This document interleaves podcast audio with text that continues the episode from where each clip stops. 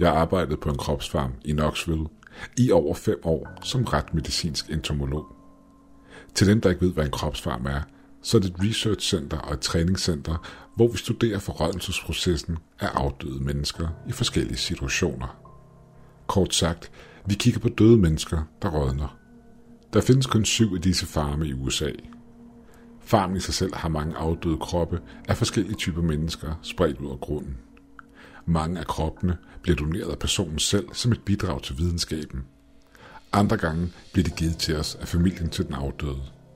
Når folk dør, og de ikke har nogen familie eller nærmeste, modtager vi de afdøde fra myndighederne. Vi modtager kroppe fra alle raser, køn og kropstyper. Det er vigtigt at vide, hvordan kroppen af en overvægtig person forrådner i forhold til en tynd person. Eller for den sags skyld, en kvinde i 30'erne i modsætning til en kvinde i 80'erne.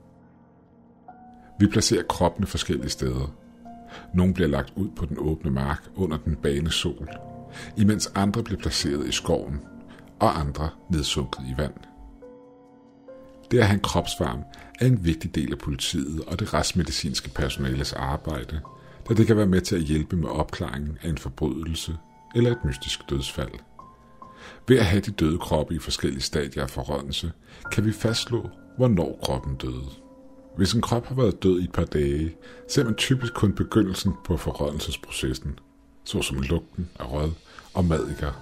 Men som tiden går, vil kroppen svulme op, og huden begynder at påtage sig en brunlig farve, der alt er mindst minder om en banan, der er blevet overmoden. Det giver os også mulighed for at studere miljøet omkring kroppen, efter at den er rådnet væk. Vidste du for eksempel, at når kroppen er væk, efterlades der et bar plet jord på stedet, hvor kroppen lå? Og når planterne vokser frem igen, vil de være sundere og højere end det omkringliggende planteliv. Så næste gang du er på vandretur og ser en bar plet jord, kan det være, at der er nogen, der er død der. Det er lidt cool at tænke på, er det ikke?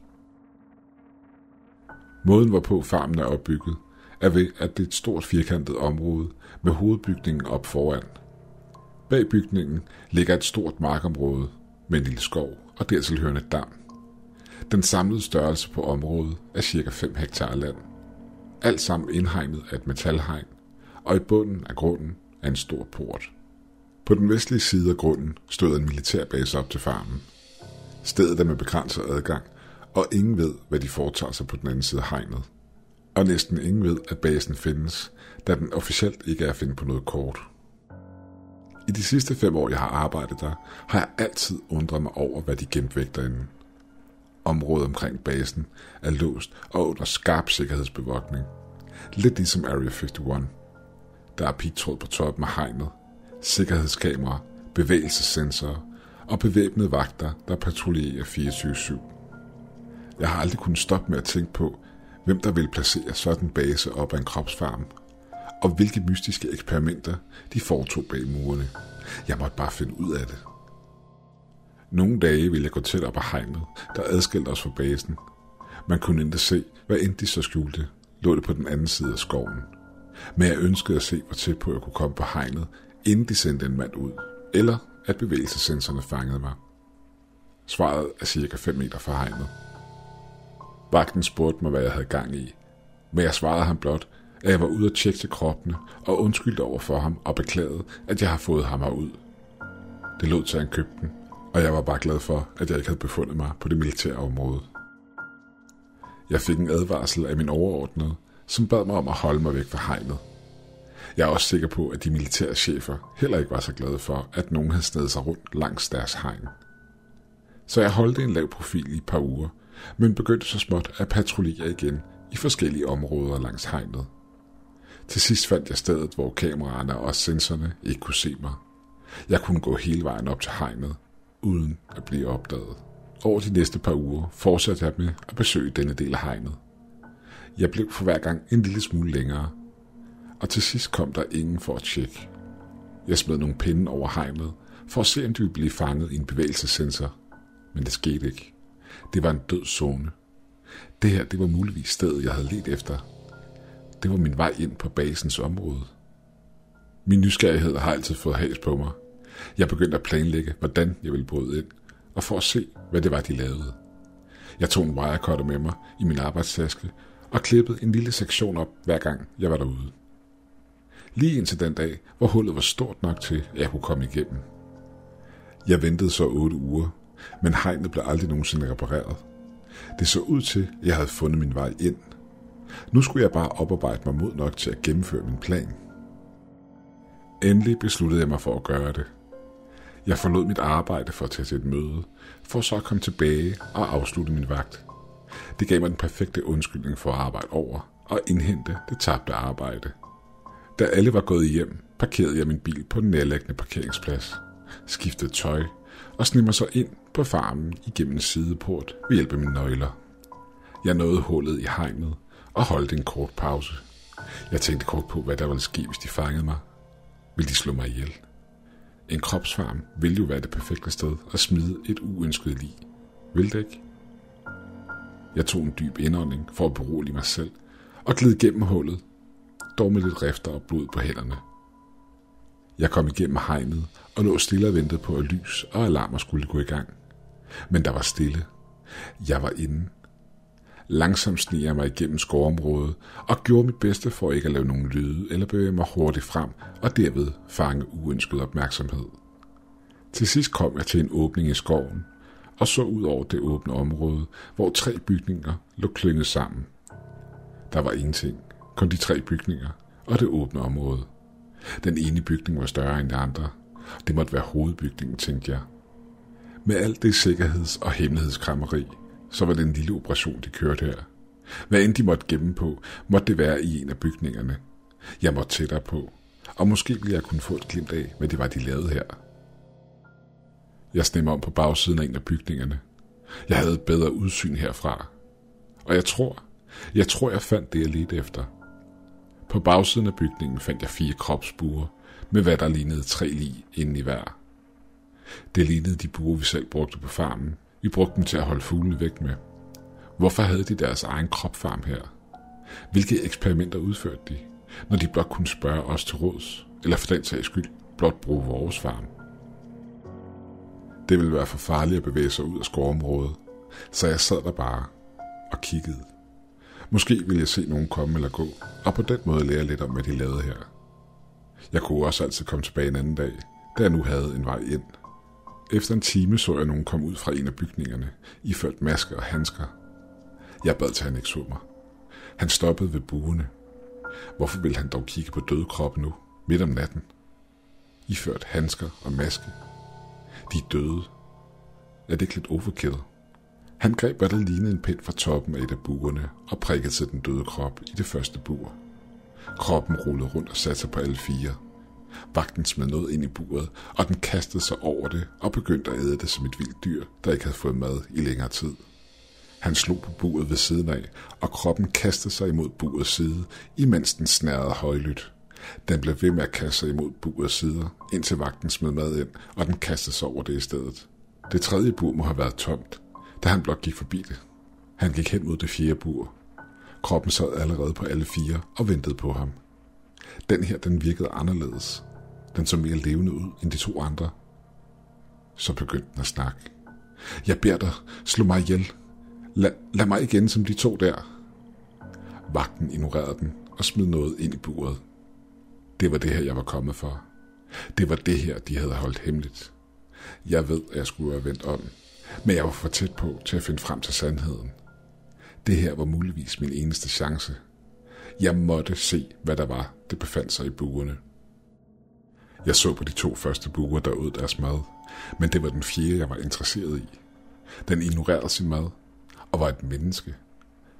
Hvorfor var han låst inde med de to andre skabninger? Han var jo ikke et dyr. Jeg ventede et stykke tid og besluttede mig så for, at nok tid var gået, siden vagten var gået indenfor igen. Jeg sneg mig langsomt frem mod buerne, og da jeg bevægede mig forbi de to første buer, begyndte de at snære og kaste sig selv mod siderne i et desperat forsøg på at angribe mig. Jeg skulle passe på, at de ikke tiltrak sig for meget opmærksomhed. Jeg bevægede mig hurtigt hen til det fjerde bur, og inden i det sad en mand, der så underernæret og syg ud. Hjælp mig, råbte han, så snart han så mig. Du må få mig ud herfra. Hold kæft, inden de kommer tilbage for at se, hvem der laver alt den støj. Hvad fanden foregår der her? De indsprøjter os med en virus, der transformerer os om til de skabninger der, svarede han, imens han pegede over på de to skabninger. Hvad fanden er de, spurgte jeg. Den nærmeste skabning havde en krop i forrådnelse, der alt at dømme havde været død i omkring 6 måneder, men som på mystisk vis nu var i live. Huden havde en brunlig farve, og klumper af kød hang løs på dens ben og arme. Virusen dræber alt ikke essentielt liv i kroppen. Det er derfor, de rødner, sagde han. Deres forstand er væk. Alt de tænker på, er at holde virusen i live ved at fodre den. Zombier? Det er umuligt, svarede jeg, imens jeg stirrede på tvingelsen i buret. Hvordan er den i live, når kroppen er rådnet væk? Det eneste, der er i live i dem, er virusen, svarede manden. Alt andet er blot en skal. Jesus fucking Christ. Smitter de, spurgte jeg. Det er en virus, svarede manden. Så selvfølgelig gør den det. Lige nu smitter den kun gennem åbne sår. Men den udvikler sig, og på et tidspunkt kunne den blive luftborgen. Han sad stille og snakkede, da han blev afbrudt. Hvad fanden foregår der her, råbte en vagt. Hold din kæft, eller jeg smækker dig med pinden igen. Vagten smækkede døren i igen. Shit, jeg bliver nødt til at smutte, sagde jeg. Det går ikke, at de fanger mig her. De ville helt sikkert smide mig i et bur, hvis de gjorde. Du må hjælpe mig, sagde manden, og rakte ud og greb min hånd. Jeg er ikke en af dem. Jeg bønfalder dig. Det kan jeg ikke, svarede jeg, imens jeg trak hånden til mig. Jeg må ud og fra. Jeg så mod bygningen for at sikre mig, at vagten ikke var der, og løb sig tilbage mod skovområdet. På en eller anden måde nåede jeg hele vejen tilbage i sikkerhedsskoven, og backtracket var hele vejen tilbage til hullet i hegnet. Jeg forlod farmen og fandt vej til min bil og kørte hjem, imens jeg prøvede at fatte, hvad det var, jeg lige havde været vidne til. Jeg vil ønske, at min nysgerrighed ikke havde bragt mig hertil. Hvis bare jeg havde lavet det hele være og fulgt reglerne. Da jeg kom hjem, tog jeg et bad og smurte mine hænder med antibiotika, hvor jeg havde reddet mig på hegnet, lagde mig på sengen og faldt i søvn. Jeg vågnede næste morgen og følte mig som en lort. Jeg så på min telefon. Jeg havde syv misset opkald fra arbejdet, og klokken var allerede to om eftermiddagen. Jeg prøvede at løfte mit hoved fra puden, men jeg var for svag. Jeg lukkede øjnene og faldt i søvn igen. Josh! Josh! kunne jeg høre min kæreste sige, imens nogen rystede min krop. Jeg åbnede øjnene og så hende stå over mig. Ashley, hvad laver du, spurgte jeg. Åh, du vågnede, svarede hun. Du har sovet i tre dage. Og jeg skulle til at ringe efter en ambulance. Og da jeg kom forbi i går, havde du høj feber. Og der skulle jeg også lige til at ringe efter en ambulance. Men der bad du mig bare om at lade dig sove, inden du rullede op på siden igen. Ja, okay, svarede jeg. Det var jeg ikke. Men i det mindste var jeg vågen. Det må have været en lille virus eller noget, svarede jeg. Vent, sagde jeg lige virus? Oh shit, vent. Jeg ville ved med, at det hele blot var en drøm. Feberdrømmen kan være ret vilde. Det må det have været. Jeg så ned på min hånd. Hvad, hvad der skete med min hånd, spurgte jeg. Sådan var den, da jeg kom over, svarede Asli. Du har arbejdet sigt over forleden, og må have været gået syg i seng, da du kom hjem. Shit, mumlede jeg. Det er bare løgn, det her. Jeg kunne umuligt have fået den virus. Det måtte være noget andet. Der er gået et par dage nu. Jeg har fået det bedre, men er stadigvæk nervøs. Jeg tror, det er virusen, jeg har fået. Og når jeg tænker tilbage på den aften, husker jeg, at han greb min hånd. Den hånd med rifterne på. Er det muligt, at jeg har fået virusen fra ham?